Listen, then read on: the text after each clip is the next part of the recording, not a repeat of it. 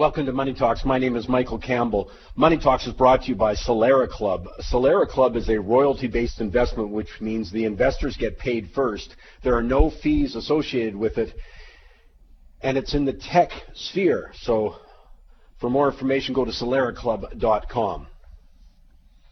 When Justin Trudeau was questioned why he promised to have a gender balance cabinet, he immediately shot back because it's 2015. Apparently, the line came from one of Mr. Trudeau's advisors while prepping for anticipated questions about the cabinet uh, when his swearing in ceremony was complete. Now, the press loved it because it was glib. And don't we all just love what I call faux clever? Or maybe members of the press didn't know what year it was. It's impressive to see the press fawning over the gender balanced cabinet while completely ignoring the fact that Mr. Trudeau's comment was profoundly insulting to the qualified women who merited a cabinet position. The media was gaga over the new Justice Minister, Jody Wilson-Raybould, because she is the first Aboriginal person to serve as Justice Minister and Attorney General. Even more so because she was a regional chief of the BC Assembly of First Nations in 2009. But that coverage obscured the fact that she's an accomplished lawyer, former Crown prosecutor. She got the job because she had the chops to do it. Same with the new minister in charge of international trade, Chrystia Freeland who I doubt became an editor at the Financial Times or the Globe and Mail, as well as a successful author by saying, Pick me, I'm a woman. There was a good story to tell about the merits of many of the cabinet ministers, but instead Mr. Trudeau got wrapped up in the familiar, politically correct, moral smugness that's so apparent in progressive circles. But it's also a reflection of a decades old trend away from merit based achievement. He was comfortable saying that because we're in an environment where merit isn't the case in so many instances. Mr. Trudeau himself is a product of that change. I mean, come on, I wish him well in the new job, but it's ludicrous to suggest that he'd be head of the Liberal Party, let alone Prime Minister, if his last name wasn't Trudeau. It's hard to pinpoint the precise date when the whole concept of merit went out of vogue. I mean, was it when we started to view everyone on the planet as a victim, buffeted by his or her social background, gender, anthropological roots, or parental upbringing? Was it when we viewed success as a result of exploitation of others. I mean, who knows? But regardless of when it started, the evidence is everywhere that merit and achievement as the basis for advancement is given way to other considerations seniority, gender equality, racial balance, job security for life mentality. For years, we've lived with government bureaucracies that hire, promote, remunerate individuals, but without consideration for merit. In highly valued professions like teaching, nursing, not only are the most mediocre performers, or worse, paid the same as the most brilliant, dedicated ones, their representatives vehemently oppose any push to bonus on the basis of achievement. No measurability whatsoever.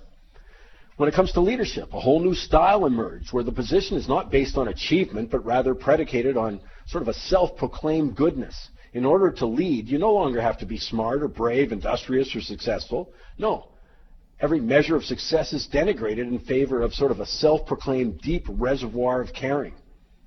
I mean, people who proclaim that they care more about the environment or children's rights or the poor or working people naturally are superior to the rest of us and thus deserve to lead, while achievement is viewed with suspicion.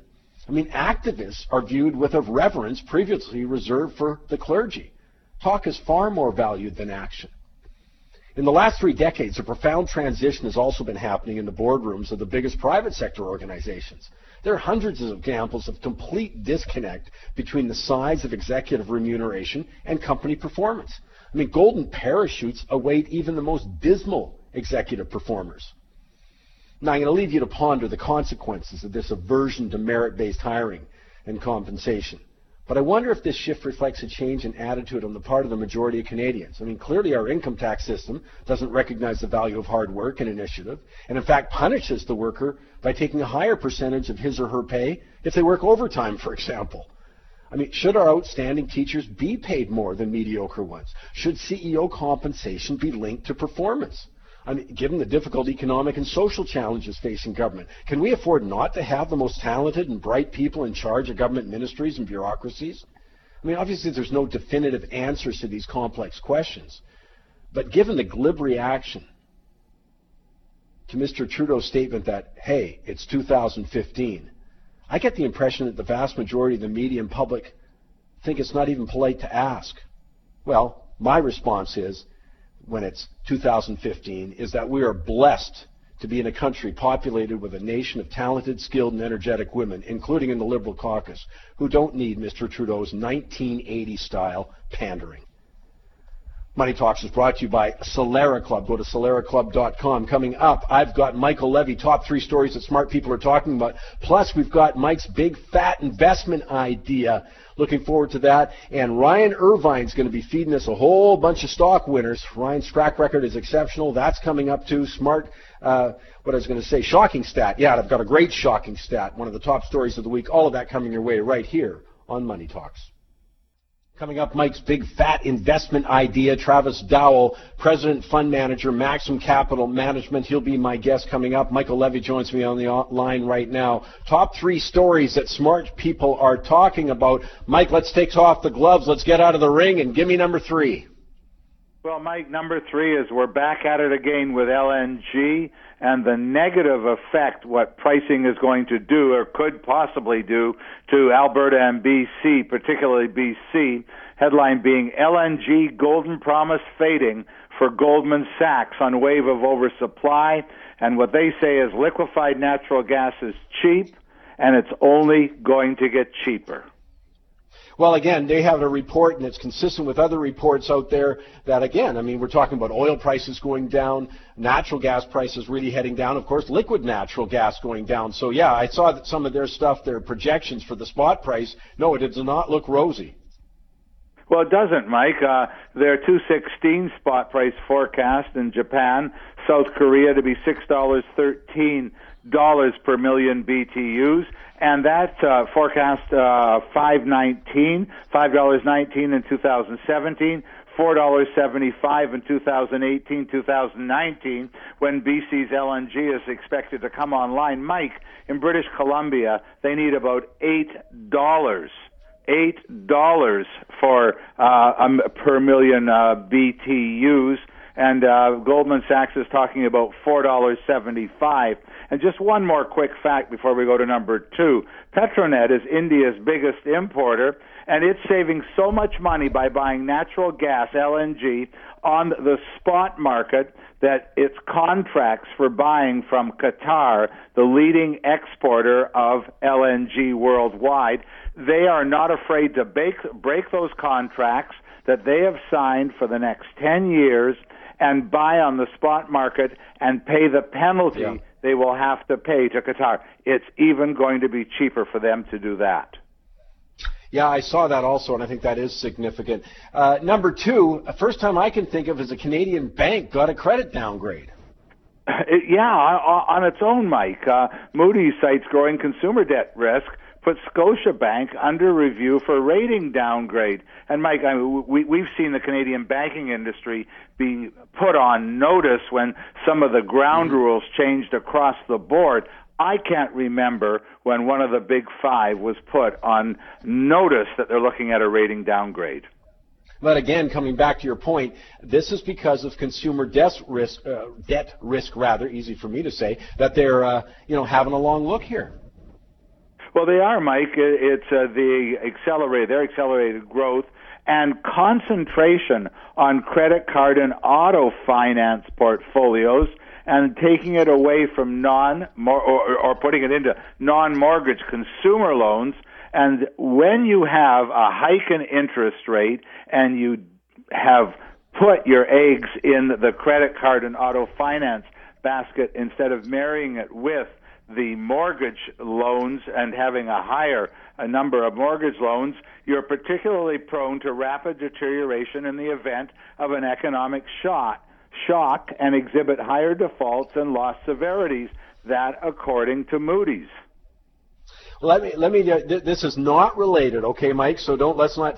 I don't want to oversell this. This is just they're putting it on review for that reason. But here's your test question today. When was the last Canadian bank to actually fail? Last Canadian bank was uh, the Bank of Credit and Commerce in Canada, and I remember it well. They failed in 1991. Mike, that was the last bank to fail. Before that, the last Canadian bank to fail was in the late 1920s That was the home bank of Canada. But one final point. We're not talking with Scotiabank of anything. No, not at all. Not at all. Yeah. talking of a rating, possible rating downgrade, and in this economic environment, it's very important to pay attention to Yeah. that. Yeah, because I mean, and again, it doesn't mean they do it because what? It was in August 2014. They put all the banks out there, you know, because of their loan and credit card, uh, you know, compared to some of their peers. So this is just another kind of stage in that, but it's only a look at it. It's it's have a look at it like they did, as I say, in August 2014. Uh, Mike, what's the number one story? Money's flooding out of Canada at the fa- fastest pace in the developed world, and that's as our decade long oil boom comes to an end, and little else looks like it's ready to take its place. Money is leaving this country and leaving it big time, Mike.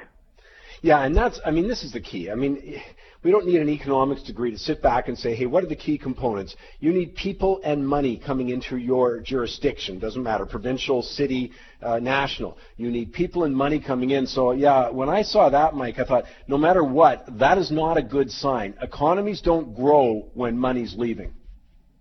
And Mike, it's leaving on two platforms too, which I find uh, exactly what you said. This is not good news. Canadian investors are pushing money abroad. Viz, just for a second, you and Victor, and myself, but you and Victor talking about putting uh, investment money into the United States. Well, that's what they're talking about, but also the huge outflow by Canadian corporations for mergers and acquisitions outside of Canada and sending those Canadian dollars out of the country in order to merge or acquire foreign corporations in order to get the needed growth that they need for their companies and for their shareholders. Yeah, as I say, that's a worrisome one. Obviously, it's uh, you know just talking about a shorter term trend. That gets longer term trend. As I say, that's not good for the Canadian economy. Mike, uh, on that cheerful note, yeah, go ahead. Well, just just to give you one more figure here, Mike, the Yeah. Royal Bank just finished a five and a half billion dollar purchase of a Los Angeles City National Corp Bank. They had to send that Mm. five point four billion out of the country, and so far the net outflow this year from January to November is seventy three billion dollars going out of Canada for mergers and acquisition. Not money coming in, money going out. So you've got to see a lot lower Canadian dollar before we're going to see bargain hunters coming back into Canada. There we go. Mike, so much to talk about. Great job. We'll talk to you next week. Good, Mike. Michael Levy here joins us with the top three stories that smart people are talking about. Hey, coming up, stay with me. Mike's big fat investment idea. I got it for you. Travis Dowle's helping us head of Maxam Capital.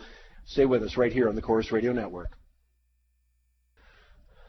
Maxam Capital has had a double-digit performance record ever since its inception in the good markets and the very difficult ones. Actually, it's been a difficult year this year. Travis Dowle joins me on the line right now. We're talking Mike's big fat investment idea. Travis is pre- uh, present, also the fund manager for Maxam Capital Management.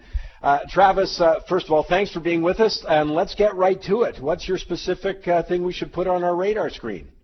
Thanks for having me on the show again, Michael. Um, my big fat idea for you is a company with a big fat pile of cash on its balance sheet that I think has longer term takeout potential. Company is Sandvine Corporation. Uh, they trade on the Toronto Stock Exchange under ticker SVC. Um, the company is a manufacturer and provider of hardware and software solutions to cable and telecommunications company. Interesting thing about their technology is that it enables their, their large customers to monitor and manage the type of data traffic over their networks. And we all know there's lots more data flowing yeah. over uh, cell phone wireless networks these days. And for example, Sam, Sandvine could create a policy solution for one of its wireless service providers to monitor uh, Facebook traffic, for example, over its network and create a service offering or offering around that. Quite interesting stuff. So uh, simple, I'll just go again, is S Victor C is in Charlie, Sandvine Corporation. Uh, just give me one or two reasons why you put that on your radar screen with Maxam Capital. Absolutely. Well, Maxam's style is to look for, you know, sometimes unique opportunities and, and special situations. And Sandvine fits that bill for us because we think the shares have been overly beaten up over the uh, over the last few months. The company reported two quarters of weaker results than expected, and investors, of course, don't like that, and for generally for good reason. Uh, but again, we think they've been overly beaten up down to levels that are, are very attractive. So, in short, very attractive valuation for us right now. And what about their balance sheet? Uh, you alluded to it earlier, but you know we're in a world where you got to make sure people are stable that way. Yeah, absolutely. We we look at the risk reward of every situation, every company that we invest in in our fund for our investors, and you know the valuation is, is cheap, but also the balance sheet is, is quite attractive. The company's got a, a market capitalization of about four hundred million dollars, so it's a good sized company. But half of that market capitalization, roughly, is represented by cash on their balance sheet, and they have no debt. So that's you know the company's about two seventy a share right now, um, and about one thirty five per share of that is cash. And interestingly, we think the company can generate about $30 million of EBITDA, sometimes a proxy for, for cash flow in 2015, which means it trades at about five or six times uh, earnings before interest, debt, and um, or, yeah, EBITDA, um, and that means it's about 30 to 40 percent cheaper than its peers in uh, in the same space that it operates in. Yeah, and again, uh, that sort of solid balance sheet. I think this is me talking. Obviously, this is the style that you do at Maxam, in which I, you know, I got, I'll be the one saying it is the one that's produced the double digits returns, uh, you know, since its inception. But I just think we're in an environment that you like that little bit of safety. So I, I always that's why I ask about that kind of stuff. Let me just ask, who is this kind of appropriate for? I mean. Uh, is it does it fit in the conservative side or the hybrid side or, or you know is this a trading kind of deal?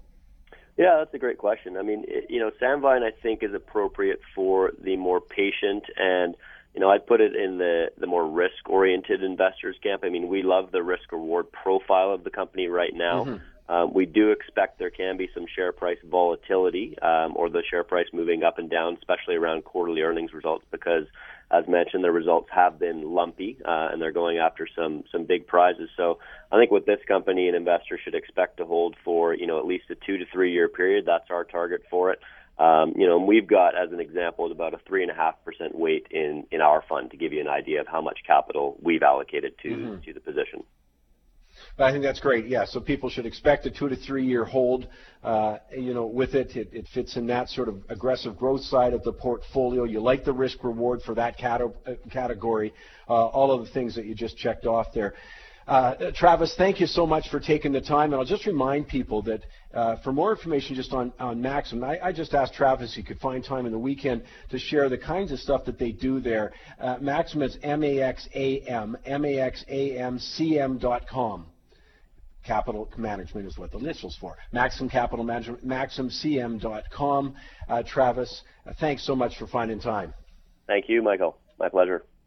Great stuff. And, and by the way, uh, as I say, uh, ch- check that out a couple more things that I want to get to you, by the way, is the, just a reminder that the World Outlook Conference is coming up January 29th and 30th. I'm broadcasting today from the Marriott Hotel at Forrestal in New Jersey. That's where I am. Why am I here? Because I'm for the World Economic Conference here to chat with uh, our friend Martin Armstrong about all things economics and uh, I'll be arm twisting getting to sign on for the World Outlook Conference this year, January 29th and 30th uh, at the Westin Bayshore. You can still get the early bird uh, ticket price here. And just a reminder, we were completely sold out last year. Couldn't take another person. That's why I'm going the early bird route this year. And just reminding you to take advantage of that. But as I say, uh, it's coming. It's going to be great, and I'm just getting a taste of it this weekend. My thanks to the people at the Marriott Hotel, Rick Pagano, by the way, for arranging all the technical things that I needed to do to broadcast live here.